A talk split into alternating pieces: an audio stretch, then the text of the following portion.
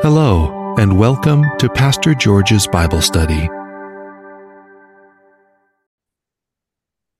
So, by God's grace, um, for the past several weeks now, we have been looking at the um, brethren who have worked closely with Paul in doing God's work.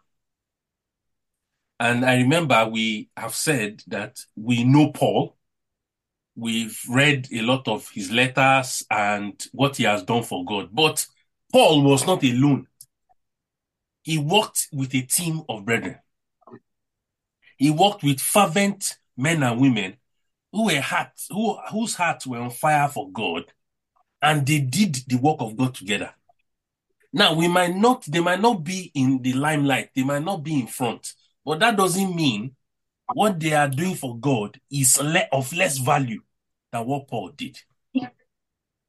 So, by God's grace, we looked at people like Timothy, if you remember, and how the Lord helped him. We looked at Luke, the physician, who was a traveling companion of Paul and was very dedicated to documenting all the events that they have been passing through. So we looked at um, the other brethren. We looked at um, Aquila and Priscilla, the couple who worked closely with Paul. If you remember, we saw how God used them to encourage Apollos to know the way of the Lord more accurately. If you remember, the Bible told us in Acts, I think it's chapter 16 now. Uh, I'm, I'm wrong with that, but I remember very clearly they introduced Apollos as a preacher of God's word who knew the way of the Lord. But by the time he came in contact with Aquila and Priscilla, the Bible said they showed him the way of the Lord more accurately.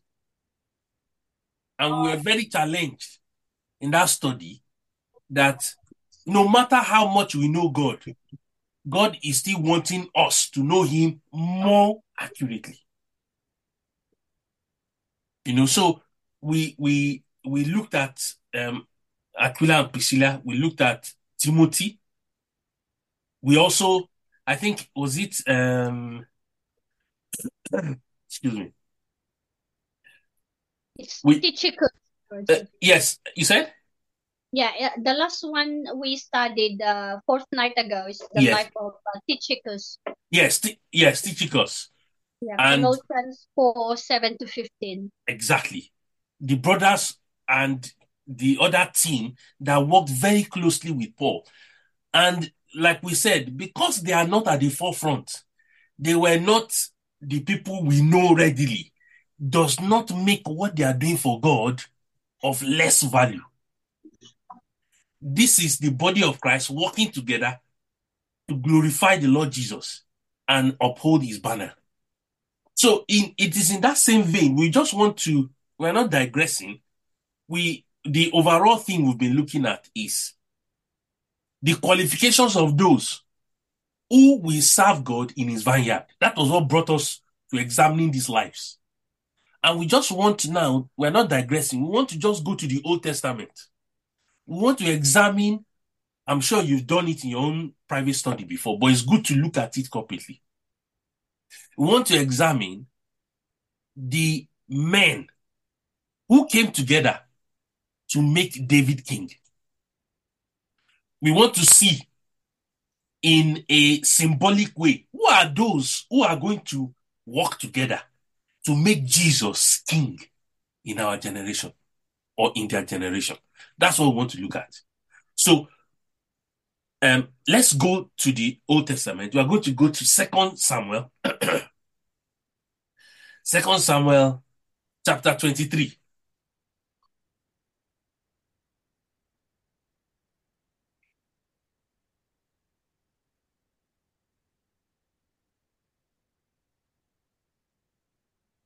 So we want to just study some of these men. And the reason why we are studying it is we want to draw spiritual insight for our own lives also. by God's grace, we are not studying this just for academics. We are studying it and asking the Holy Spirit, Holy Spirit, how does this apply to my life living in 21st century Britain as a Christian? How, Lord, am I going to um, harness your truth so that it becomes a deep source of divine inspiration for me so that I too can make you king in my own generation. So, um, we want to read from verse 8, Second Samuel chapter 23. Um, let me ask Samuel, can you read from verse 8 for us? Second Samuel 23 from verse 8. Yeah. We'll take it down straight to um it's going to be a long read, but let's just let's just look at it together. We're not going to cover everything, but let's just read it down to verse 23. Okay. Uh, verse 8. These are the names of the mighty men whom David had. Uh, Jesheb, Jesheb, Bashebeth, attack, uh, Attachamanite. He was the chief of the three. He wielded his spear against 800 whom he killed at one time. And next to him, among the three mighty men, was Eliezer, the son of Dodo, son of Ahohi. He was with David when they def- defied the Philistines, who were gathered there for battle, and the men of Israel withdrew. He rose and struck. He rose and struck down the Philistines until his hand was weary, and his hand clung to the sword. And the, and the Lord brought about a great victory that day, and the and the men returned after him only to strip the slain. And next to him was Shammah, the son of Ad, Adi, the Hararite. The Philistines gathered together at Lehi, where uh, where there was a plot of ground full of lentils, and the men fled from the Philistines. But when uh, but he took his hand, uh, but he took his stand in the midst of the plot, and defended it, and struck down the Philistines, and the Lord worked a great victory. And three of the thirty chief men went down and came about harvest time to David at the cave of Adullam, when a band of Philistines was encamped in the valley of Rephaim. David was then in the stronghold, and the garrison of the Philistines uh, was then at Beth- Bethlehem.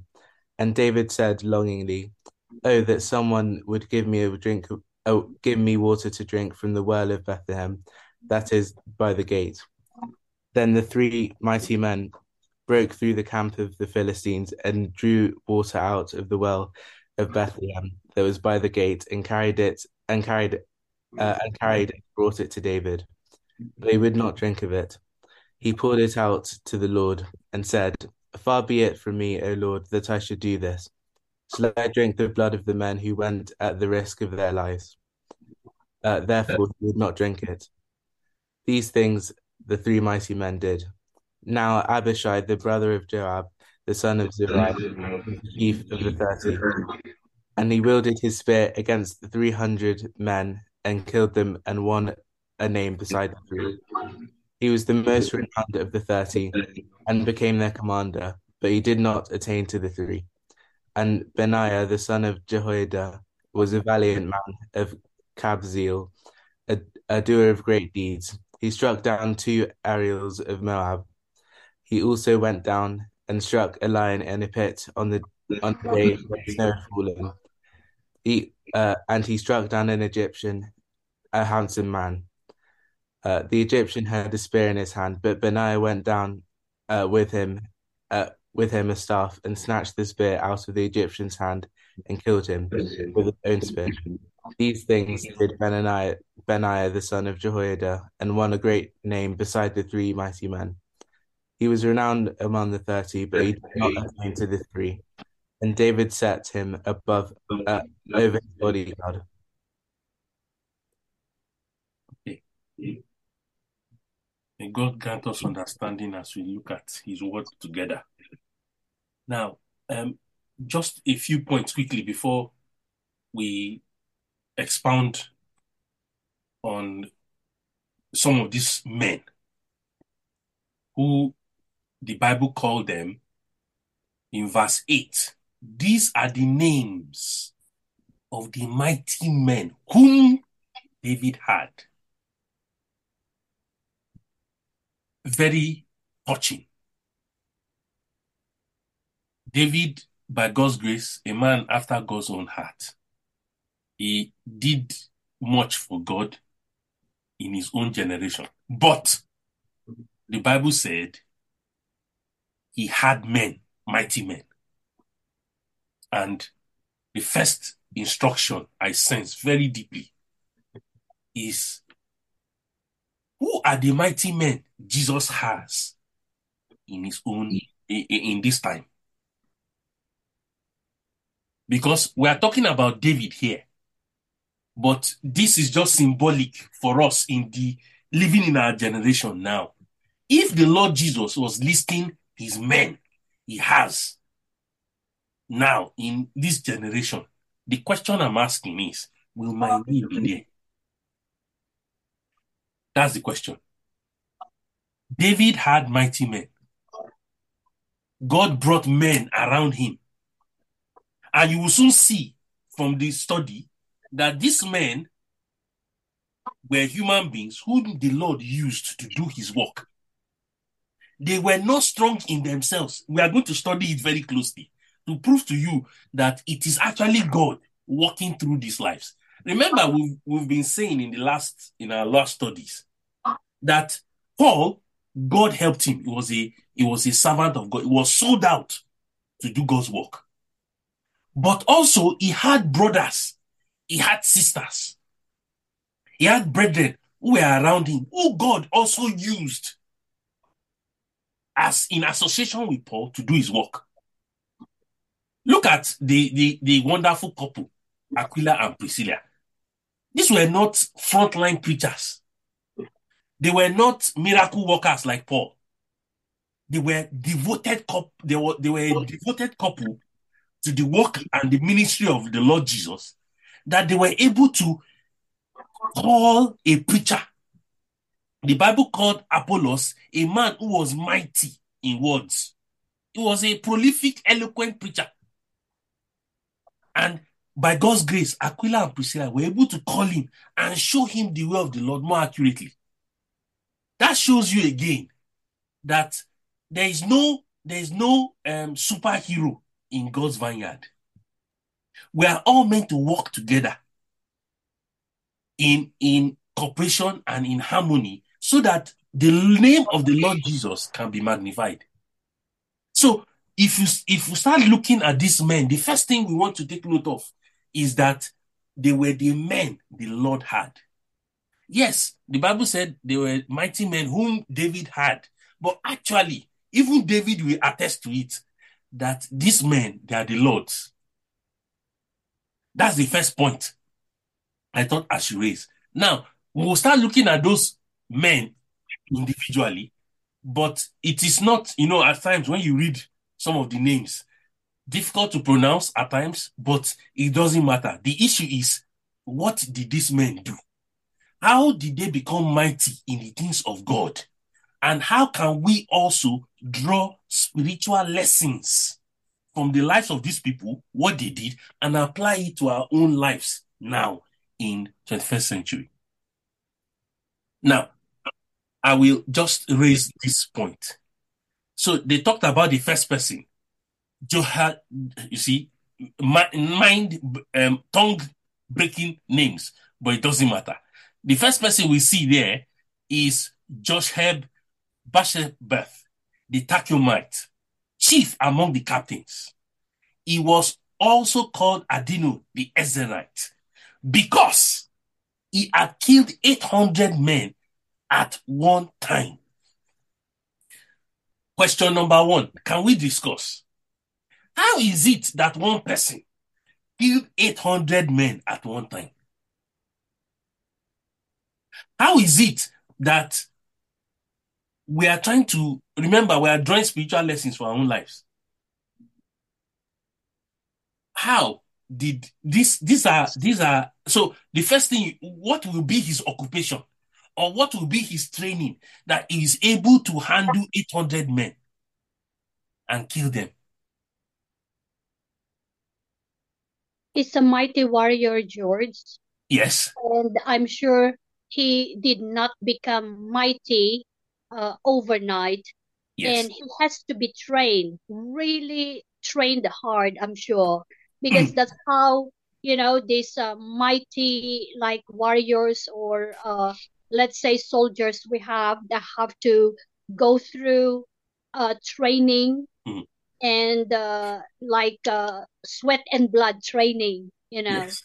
so that uh, and dedication, focus, Mm. and until you know once they will be fully trained, and then that's the time that they will be assessed if they are ready to go out for the battle. Mm. And I'm sure this uh, Takmunite uh, warrior that David has, Mm. you know, he cannot slew 800 in one time, but Mm. God has used him as a vessel, and it is God's work. Mm. Because there is no way, George, there's no way that even how good he will be can slew 800 at one time. Mm. So through him, God has used him to be able to slew these 800 men, and that is the hand of God. You know, you said something very important, which we will elaborate on. How does a man do this if he's not a warrior? So we notice here that this man was a warrior. He was trained in battle. And that also reminds me that the direct application for me as a Christian now is that I too must recognize that I am a spiritual warrior. Jesus brought me into the saving knowledge of himself, rescued me from the, the kingdom of darkness so that I can be translated into the kingdom of light and become the Lord Jesus's um, soldier. My calling now has changed. I am now a spiritual warrior in God's army. For this man to just kill 800 people, 800 men at once, and the 800 men he killed, they were not just watching him and saying, Hey, you can come and kill me. No problem. I'm here for you. No. The people he was fighting were opposing him. And the Bible said he was able to do this. And Nika raised the important point. There is no way he could have done this on his own. The Lord used him to do it. And, um, George, Yes. In 1 Samuel 22, it kind of states where they came from. So in 1 Samuel 22, it actually says that David departed from there, escaped to the cave of, of Adullam. Yes. And when his brothers and all his friends heard it, they went down to him, and everyone who was in distress, and everyone who was in debt, and everyone who was bitter in soul gathered to them, and he became commander over them, and there were with him about 400 men. Yes. So the thing is, if you kind of realize their past is that most of these guys were like the lowest of the low, Mhm. and uh, God turned them from the lowest of the low to the mighty men. Mm. So it's like, uh, but you also got to realize is that um, in the because you you think the English is hard. I've I've put the um like a transliteration of the actual Hebrew Yes. on the uh in the in, in the in the in the chat. So uh, if you see Okay. some of the trans- transliteration of the um kind of words, so it's like uh, so. So yeah, so it's it's a lot more harder in the Hebrew, but there's a lot more meaning behind it. I was trying to find what the meaning of certain words were. So because when it, it talks about the the taconite or things Mm. like that, or Yeah. things like that, it was just it was just quite fascinating. So, you know, Dom, you've you've raised an important point for us in that first Samuel 22. These people that gathered to David, look at what the Bible said in, in verse um, 2. Everyone who was in distress, everyone who was in debt, everyone who was discontented gathered to him. We are seeing the qualifications there of those who will fight the Lord's spiritual battles, whom the Lord will use as his battle axe in this generation. People who are discontented, people who are in distress, people who are in debt, not physical debt, spiritual indebtedness. Yes, Martin. I was thinking of um because it's quite a wide-ranging subject. Yes. I was thinking of Gideon. Yes. Look at him, fearful of the the battle to come, Mm.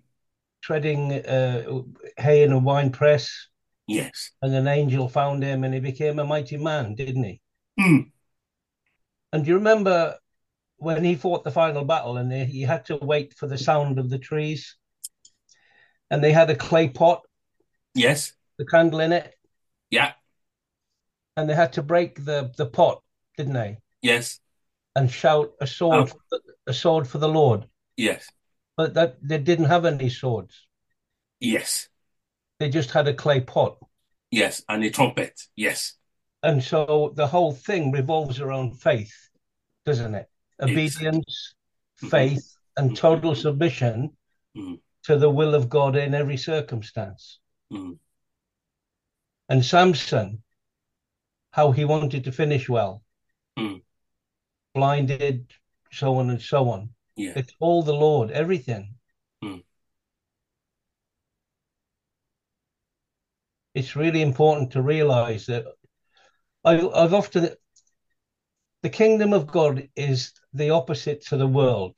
Mm. If you get taken as a prisoner in the world, you're put in prison, you're tortured, beaten, probably executed, and and and treated horribly. If you're taken prisoner by the Lord, you win. You win everything. The kingdom of God is upside down to the world. Yes. As a prisoner of the Lord, we win. Yeah. And as long as we, we remain in that position of Mm. thankfulness and gratefulness and faith. Mm. Sorry, that's all I was. Sorry, that's all. No, was- no, no problem. Thank you very much for that insight because it's important we we look at the being a warrior for God and actually knowing what the word or seeing what the word um, describes as um, people who are actually working for Him.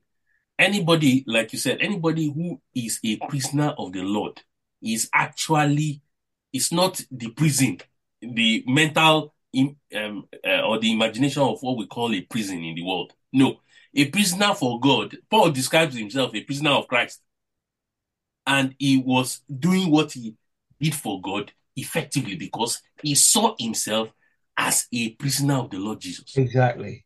You know, so by Yeah. God's grace, the prayer now is, "Oh Lord, can I be um, um, sincere?" I know it, it looks as if it's a strong prayer, but it's true. It's a good prayer. Lord, can I be imprisoned by you so that I can do your will, And so that I forget, can, so that I can walk in faith? and don't forget that when we get saved, good works are planned in advance for us, hmm and so the expectation is that we will complete them, Yeah. whatever they are and wherever they are. All we have to do is be obedient and listen and serve. So, can we go back to these mighty men? Do you think it's different because it's the Old Testament? It, it- it's not. It's not different. The Old Testament was written for our learning. Yeah, I understand that, but do you think the the mental, the thinking was different because they were under the law and they had different uh, st- standards and rules at that time? Yes, but remember, the thinking might be different for them, but the question is, how does that apply to me now? Do you have uh, Hebrews 11? Then you have Hebrews 11 because it's by trusting in God that was it Abraham I guess you you got the men of faith in the past. Yes, yes. So um Kevin, what what are the, it says uh, what should more should I say in there 1132 there there isn't time to tell about Gideon Barak Shimshon Yiftach David Samuel and the prophets Yeah. who through trust in God, conquer kingdoms, walk righteousness, receive what was promised, shut down the mouth of lions, quench the power of fire, escape the edge of the sword, had the weakness turned to strength through mighty in battle and routed foreign armies. Women received back from their dead uh, resurrection. Other people were stretched on the rack and beaten to death, refusing to be ransomed, so they would gain a better resurrection. So yeah, they all had the same kind of faith. Well, yes, it's and I oh absolutely. It's about submission and obedience. Yes. Yeah. Kevin, you wanted to say something? Yeah, I mean, I think it is different. Uh, I mean, I, I, put up the scripture of Jesus there, John 18, 4, 6, in the Garden of Gethsemane. As soon then as he had said unto them, I am he, they went backward and fell to the ground. And I think it's that um, we have that power and authority that we have. We're not about killing, are we? We're not mm-hmm. about killing people no. uh, physically. Um, we are about killing them and, and then raising them up alive as, uh, as as Christians in that sense by sharing the gospel. Mm. Um, so I think it's um, so I think it, I still think it's valid to say that we should have confidence, as these would have had confidence yes. in the battles that we're in. But it, I think it is a different battle yes. that we've come to fight. Exactly. So yeah, absolutely. So that's why when the Bible said somebody um, killed 800 men at once at one time, you can see that, like you said, it's a different battle. So who are the who are the people that come our way that we want to conquer for God? We want to bring them to the saving knowledge of Jesus. In our lifetime, as we live on this side of eternity, and we meet people in and out of our lives daily, are we saying, Lord, how can this man be conquered for you? How can he be brought into the kingdom of your dear son? Lord, can I be a, a, a spiritual warrior who will not be satisfied until men are brought to, down to their knees to the reverence and the glorification of our Lord and Savior Jesus? That is the issue. You know, that's why now when we are talking about um, looking at these warriors, um, um, um, Kevin has told us it's not we are not killing men physically. It's not about a physical battle. No, it is far, far, far spiritual. And the prayer now is, oh Lord, how can I be challenged into doing what I ought to do for you in a spiritual sense? As long as I am alive, as long as I am living on this side of eternity. You know, so I just thought it's important we lay the context properly so that as we study these lives, you will soon see some of the things they did. And you, you'll be asking yourself, but how is it possible? Like if you look at verse 9 now, the Bible talks about another person called Eleazar, the son of Dodo, the Ahohite, one of the three mighty men with David, when they defied the Philistines who were gathered there for the battle, and the men of Israel had retreated. So they went to battle, they were facing the Philistines, and the Bible said, Men of Israel had retreated. But look at what he did in verse 10. He arose and attacked the Philistines until his hand was weary and his hand stuck to the sword. Wonderful. If you read, if you read in um, yes. uh, 1, 1 Corinthians 11, uh, yes. verse 12, it says, Next to him, among the three mighty men, was Eleazar, the son of Dodo, the Ahohite. He was with David at Pasdammim when the Philistines were gathered there for battle. There was a plot of ground full of barley, and the men fled from the Philistines. But he took his stand in the midst of the plot, and he defended it and killed the Philistines, and the Lord saved them by a great victory. Mm. It's not the men. It's not the men exactly. the saving. It's God that does it. We see yeah. this time and time again. Uh, Abraham holds his um, staff on high, and while his staff is held, so the Israelites are Moses. winning. Moses. Moses. Yeah.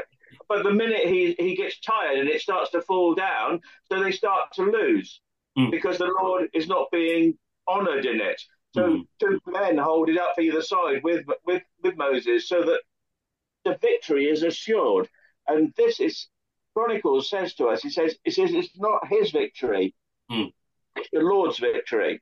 Yes. So it it shows us where their hearts are placed. They were David's men, wholly committed to him, Mm. but they were also the Lord's men.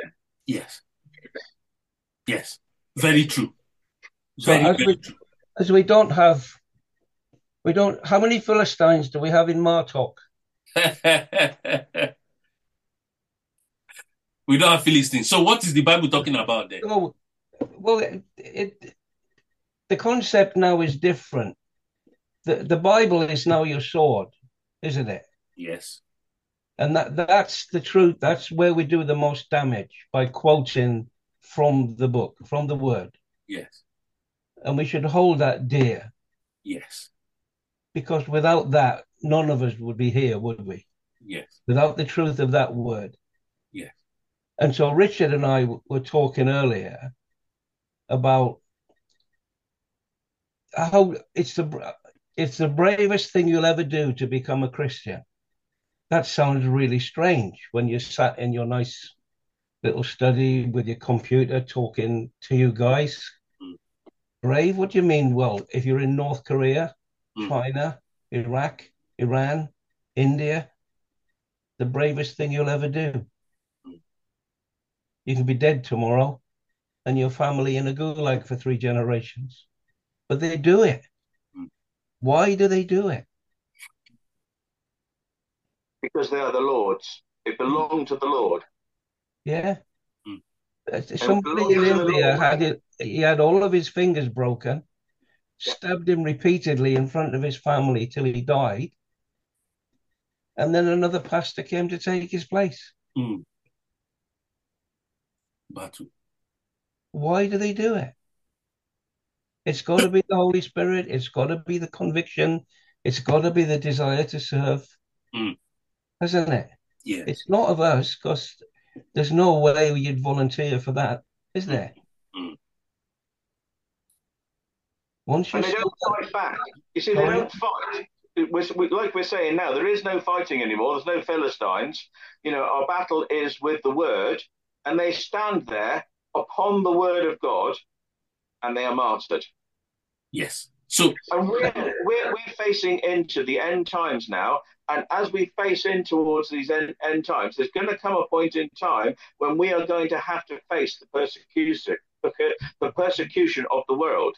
Mm. And we are going to have to be found worthy to stand on the word. yes. The, the, these these mighty men, they were more than just. Um, I mean, if you kind of read read the life of David, like it, like like in in, in, its entirety, because you have David being chased around by Saul for like the first few chapters of of one Samuel. So these kind of guys, so so they're so so what happens is is that basically all the problem people that have problems with Saul run run run to David. So David's kind of thinking, what shall I do? What shall I do? I, I've got all these kind of men with me, Mm. and and so they're all sleeping rough in different locations. So they all have to. They're all, all literally on the right. Have you ever seen the the program Hunted? It's almost like you have. So David's like the enemy of the state for like the last for the next few years of his life. With these men that he's got around with him, who who are basically kind of so they're sleeping rough day in day out have like don't know when when they're going to live again so they're they're literally on the run and then so but but not only has david got that he he ends up having problems with his family he has problems with because you've got even uriah the hittite quoted here who Yeah. Yeah. who's who's part of the thing to do with uh, bathsheba Bathsheba, he, yeah. he's he's one of the mighty men so he's he's the last of the mighty men so yeah so these these kind of so so it's almost the same as what the like like these are real people that exist But when we get to heaven we'll we'll meet these guys because some of these guys you, if you kind of do a kind of thing I say some of them like Hittites or that like they're not all from Israel. the, yeah, they're not all from Israel. There's like one of them. I think he's like an Edomite, or even like a, a like a a um. What was it like? Yeah, so so yeah, so they're not all from Israel. Yeah, And then- well, Jashobeam was uh, Yeah. um, you know, he was one of the three. Yeah, So can can we just raise this issue because we've seen it now? The Bible talked about this Eleazar. Um, the Bible said he arose, attacked the Philistines until his hand was hairy, weary, and his hand stuck to the sword. Let's talk about it. For you to be a warrior, a spiritual warrior of the Lord, you are not going to be a spiritual warrior with your mouth. You are going to be holding the offensive weapon of the sword of the Spirit.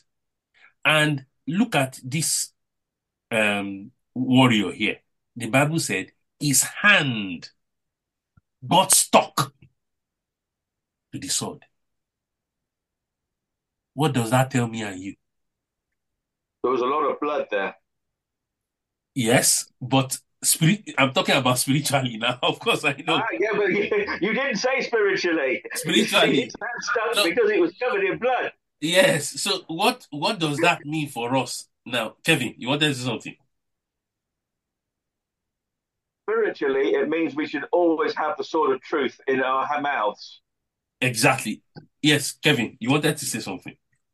Well, that was a good answer. I like that one. But I, I was gonna I was gonna mention James. They used to call him, so they say camel knees, because he spent so much time on his knees Yes. praying.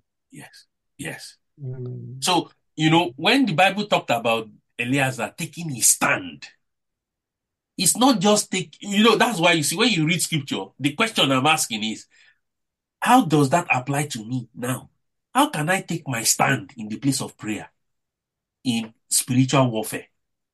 How can I take my stand by holding tenaciously to the word of God that even when they want to dislodge the word of God from your hand, you are stuck to it? How do you take your stand as Well, a Paul says- You have Paul says, when everything has been stripped away from me, if only I can stand, it will be enough. Doesn't he? Paul says that everything gets stripped can be stripped away from me, but as long as I stand, that's enough. Part part of the issue, part of the issue of which this is a great example, is iron sharpening iron. That you're not a Christian doesn't exist in isolation. We're part of a body, and we're supposed to look after each other, pray for each other, encourage each other, share the word with each other, and so on and so on. And unless that's happening, then then we're fragmented and isolated, and we're of no value. Hmm. It's no longer I who live, and I really believe that. Yes. Yeah, So- George, I yes. think I can add with that. Like, obviously, like if your hand is already weary, like a brother or sister, you know, can help you to hold it high again. Hmm. That's it. And that's why I agree with the brother that uh, we are in one body. We ought to help one another because there will come a times in our lives that, you know, we will feel weak spiritually. That's why we have to pray for one another and then help one another in, you know, counseling, everything using the word of God so that we can continue to be a strong warrior, you know, especially if we are being attacked spiritually. I'm a firm, well said, well said. I'm a firm believer in the unity of the body. Yeah. And I'm I'm a firm believer in in men sharpening men. Mm. I don't think there's enough of it. Yes. Yeah. And we We- should. And what's happened is it's got to uh, everybody's getting offended because you upset my principles or I don't agree with you. For goodness, for goodness sake, that, we're not about that. Yeah. We're about the truth. And if the truth is the truth, whether I like it or not, it doesn't stop it being true. Mm. Does it? Mm. I just need to to grow up and learn the direction in which I'm being called to to uh, to walk. You know, thank you so much. Look at the, the end of that verse 10. Um, Richard has already highlighted it. The Lord brought about a great victory that day, and the people returned after him only to the plunder. So, Eleazar, who held tenaciously to the sword and killed those Philistines, the Bible said, actually, it was the Lord that brought about the victory, Yes, absolutely. not Eleazar. And No. you see, do you, do you see the glory in it? The Bible said the people, remember, the Is the men of Israel retreated in verse 9. Do you remember? They retreated. But when God brought about a great victory through Eleazar, the Bible said the people returned. So, what does that challenge me about? That when you take your stand as a spiritual warrior for Jesus, when the Lord brings victory, the victory is not only going to be for you, the body of Christ will be will be glorified. The the men and women who Jesus died for will also receive victory. Because when you saw here, Eleazar went, took his stand, even when people were retreating. The Lord brought about a victory through him. And then what happened? The people that ran away came back. And you could hear them rejoicing. Praise the Lord. Praise the Lord. There's So- victory. It so was the- because the Lord brought um, a victory through this brother, Eleazar. So the challenge is then, in in our respective places, there are always things that need to be addressed, always. And the way that some of the influences that are coming from America and other places are threatening our youth and our, our children and the word, Yes. and we're not standing up to it. The church is not standing up to it. It's got far too liberal. Hmm. So in a in, in Martock, for example, there's a lot there's a lot of things we could do in Martock if you're prepared to stand. And how many people are prepared to do that? Yeah, Kevin.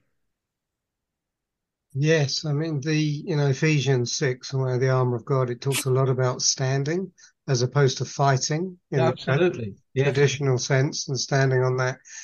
But I also think you know we are in a period of grace, and the more that the body of Christ can demonstrate grace, show that grace while it's standing uh, and using the word of the gospel to to, to do those things and to do um we and, and to love one another brotherly love as we've said there that doesn't mean agree with everything everybody says as Martin is saying there but it means to actually have that debate if you want to put it that way standing on the truth and not allowing that to be but do it graciously and do it in love and do it Well, we've got a great example with Paul, haven't we? Mhm, he was in, in Athens in Greece at the Areopagus and Mhm. and he was a Pharisee of Pharisees, wasn't he? Yeah. Trained by Hillel and Gam, Gam, Gamaliel. He knew it backwards. You couldn't argue with Paul because he knew it. He knew that he knew his Bible, didn't he? He knew the Torah. And he could argue with the Jews all day long. We have to know the word. We have to know our Bible. No, just that. So when, when talking about this, I want to because there's, there's there's this story here. Is it then three of the thirty chief men went down at the harvest, came and came to David at the cave of Adullam, and the troops of the Philistines encamped in the Beth- valley of Rephaim. David was then in the stronghold and the garrison of the Philistines, which was then in Bethlehem. And David said with longing, "Oh, that someone would give me a drink of the water from the well of Bethlehem." Which is by the gate. So these three men broke through the camp of the Philistines, drew water from the well of Bethlehem that was by the gate, and took it and brought it to David. Nevertheless, he said he would not drink it, but poured it out to the Lord. And he said, Far be it from me, O Lord, that I should do this.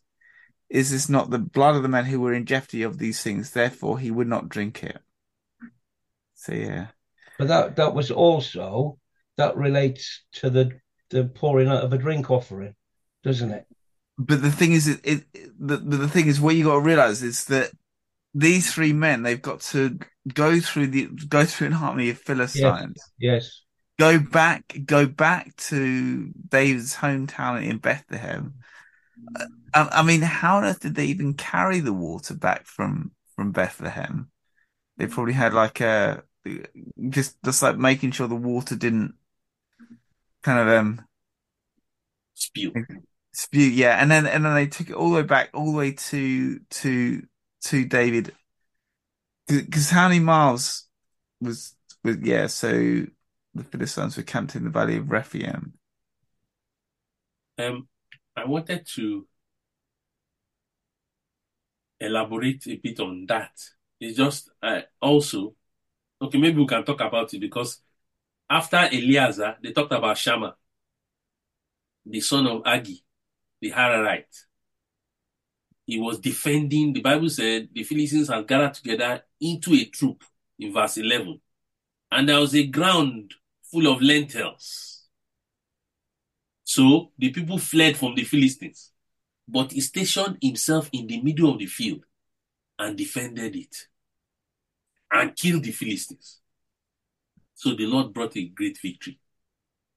Do you remember a man who defended his vineyard and his life went for it?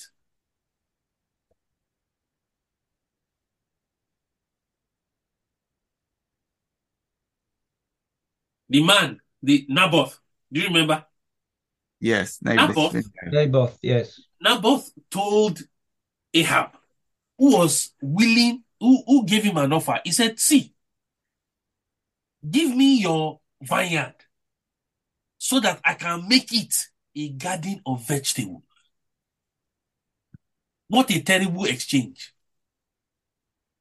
A vineyard that Naboth had, the offer was, Give me so that I can make it a garden of vegetables. You cannot compare the two. A vineyard that produces fruits year in, year out. Um, now, um, Ahab wanted to turn it into a garden of vegetables. And you are seeing there that Naboth said something. He said, God forbid that I will give up the inheritance of my fathers. Beloved brethren, this man here, Shammah, was defending a piece of ground, a piece of land full of lentils. And you'll be thinking, why? What, what is his, what's his, uh, what's his issue? Why is he defending lentils? Of what use is lentils? but it's of a good use. Should I tell you why? Because every time you give room for the enemy, he is going to take opportunity to expand. If you give him an inch, he's going to take a mile. Even if people run away from guarding or taking hold of this ground of full of lentils, he insisted he was going to stay there. And the Bible said he defended it. Like Naboth, Naboth defended his he he he he, he had to be killed for them to take his vineyard. He was not going to give it up. The same thing applies to us, my beloved brethren. At no time must we, under God, as the Lord will help us, this is an encouragement and a challenge, that we should not give ground to the enemy. Naboth told Ahab that he was not going to give up the inheritance of his fathers. Beloved brethren, has the Lord not given us a great inheritance? Someone like Judas, he had already entered an inheritance as being one of the 12 foundational apostles. But unfortunately, he gave up that inheritance for 30 pieces of silver. For us, again and again, we must realize that our inheritance in God is great. But the wickedness of the devil, he wants to make sure you don't see how, how valuable that inheritance is. He wants you to give it up. He wants to take shift ground. He wants you to shift ground so that he can take a portion of you. But we must take inspiration from this warrior here, Shammah. Even if it looked as if it was inconsequential, a ground of lentils why should I why should I defend it? He was going to defend it for the Lord because it was the Lord at the end of the day that gave him the victory. It's not about the lentils, it's the ground. You don't want to give the enemy any ground. You What don't about- say, you What don't about what about Esau and his birthright? exactly. Thank For you. a, pot, for, for pottage, for some oh, But lentils. yes, you don't say, oh, because you don't say, oh, they are children. It doesn't matter. Let's leave them alone. No, So the if you if, the if you- enemy will take over. So that's why we have no option but to under God, trust God to help us, keep take our stand.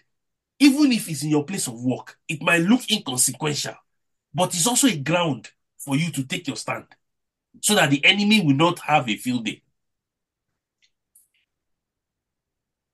But that's also that's also why you're. I mean, it was, it was an interesting teaching the other day. You know, you said about go to Jerusalem, Samaria, and the end of the world. Mm. But the, but the first of all places Beth is um Galilee, your Yeah. home, Yeah. your hometown, your home place, your home location, where you are. Yes. And um, we we often, yeah, often don't defend that very well. Mm. Mm. Mm. So I think it's a, it's a, it's almost the Now, in in the in the West, the the biggest issue we have in the West is apathy, because that that's the devil's that's the enemy's weapon against us. We have everything. What do we need? We're we're not in some third world country. We're not dependent on the Lord for food for tomorrow, or will I still be alive tomorrow? We have to deal with apathy and complacence, and it's a big thing. And then we make God fit into our lives instead of our lives fitting into his life. Hmm.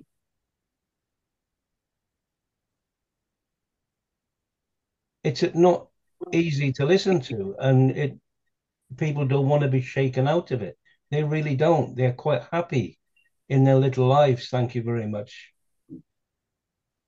They don't think about the persecuted church. They don't think about um, what's going on in the world today and all of the evil that's going on around us. It's awful, and it's getting worse. You know, for if you remember the men that David gathered in first um is it first Samuel now we read 22. Second Samuel. second Samuel 22 Second Samuel is 23. uh, is that the beginning of that chapter or 22 yes so the people that gathered to David in the cave of Adullam the Bible said they were distressed they were discontented they were not satisfied with the status quo they were not happy with how things are Okay, so that was why they gathered to David so the response to and that, so the, the sorry, hold response on. to that, Aiken, is where today in Somerset do you find people like that? Some of them are on this Bible Where study. are where That are would, that would that would be your drug addicts and people like that. That would be your kind of low down and out. Your Well, homeless we we live your- near Glastonbury, Dominic. They're they're full of everything. Black magic. Um, it's the black magic capital of Europe. Nobody there is seeking God. There's a church in the middle of the high street. They haven't even got a gospel message outside. They have witches dancing on the lawn outside of the church. So, so do you go out on the street yourself? I, I used to, yes.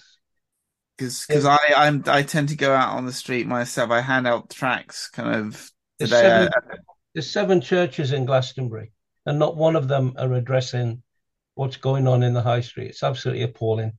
So, but, but you do you yourself go on the high street? Have you ever been on the high street yeah, yourself? absolutely, absolutely, of Because the thing is, it's like many many people say that, but the thing is, if you kind of stand and see out the amount of rejection that you kind of get actually when you're actually handing out tracts. Yes, I've I've been doing it for 20 years, Dominic. Yeah. So what tracks you had? Because I had out was it the Living Water? Do you know the Living Water tracks? Do do you know those ones? I, I tend to talk to sit down and talk to people. Okay. So But, um, the point being, there's seven churches in Glastonbury, and nobody's addressing the problem. I'm listening to Aiken about quite rightly the men who are full of zeal and, and want to, to make changes. Well, where are they? Please point me to them because I'd like to meet them. Yes. So got his got his, got his um pointing to you. Probably, yes. yeah. So what you see, the reason why we are reading this is to not point at others, is to say, Lord, let me arise and be like Yes, exactly. Yes. So it's all about us now. You see, um, um, the Shammah and Eleazar, the son of Dodo, and um, and all these brethren, they've gone. So we are reading their story for our own challenge. You know, what you said is so telling that there are churches doing there, but they are not handing out the gospel. But for us, the lesson is let me be the one, even if it's one person I'm talking to. I must not give ground to the enemy over that one life. That's the challenge here. Yes. I be small, but it doesn't matter. We should arise and do it. Even in our smallness, God will give us victory.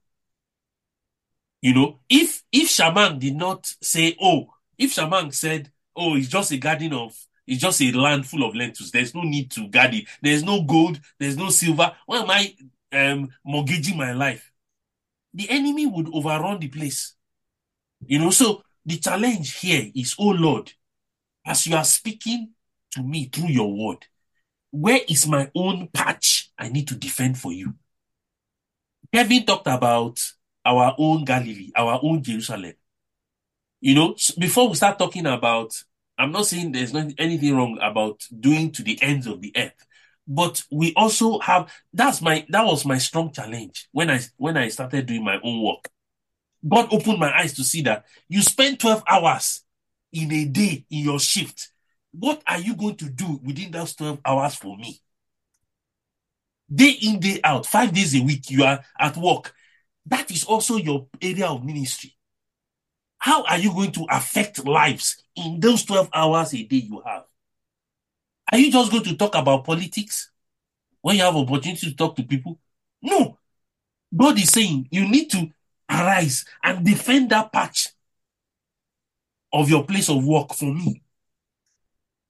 If the church, the recognized church, established church outside is not doing it, I have a responsibility to defend that patch of ground for the Lord and trust God and say, God, help me to conquer men for you so that your kingdom can be established in their lives.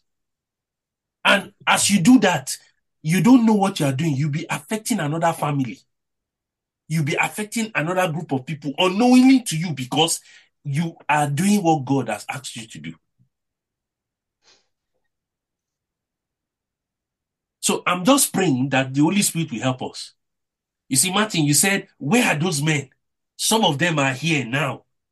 God No, is just saying, it was a generic. It was a Yeah, I understand. I understand. It's you are throwing out a challenge, and that's what God wants us to, you know, be aware of. That we also need to arise. It's is is is a very serious issue you've talked about. It's it's very refreshing to be able to have conversations like this because for myself it's been a long time Yes. of of dry dryness without this.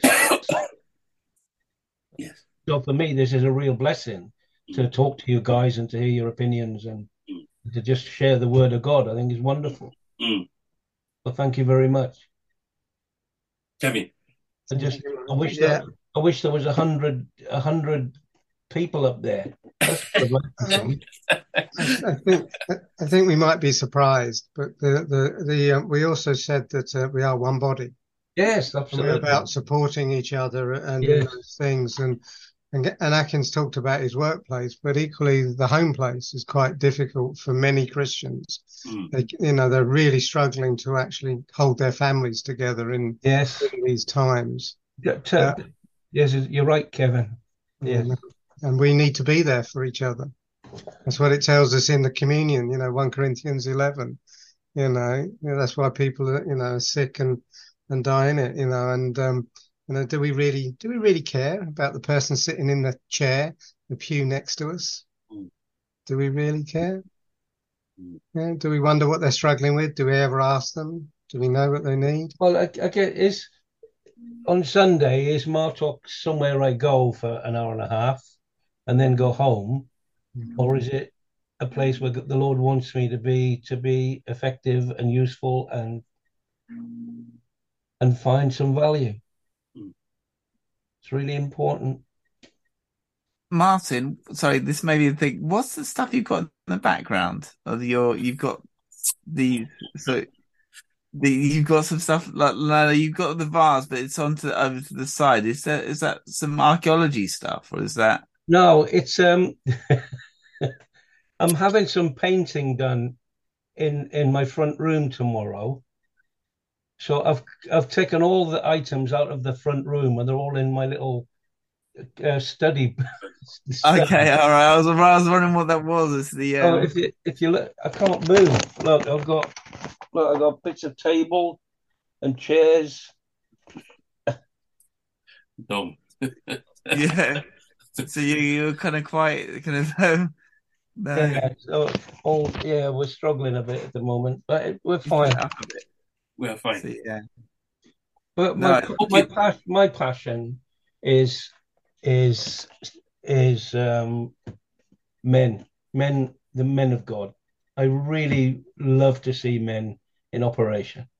I really do, and looking after each other, supporting each other, talking about the Word of God. It's such a blessing.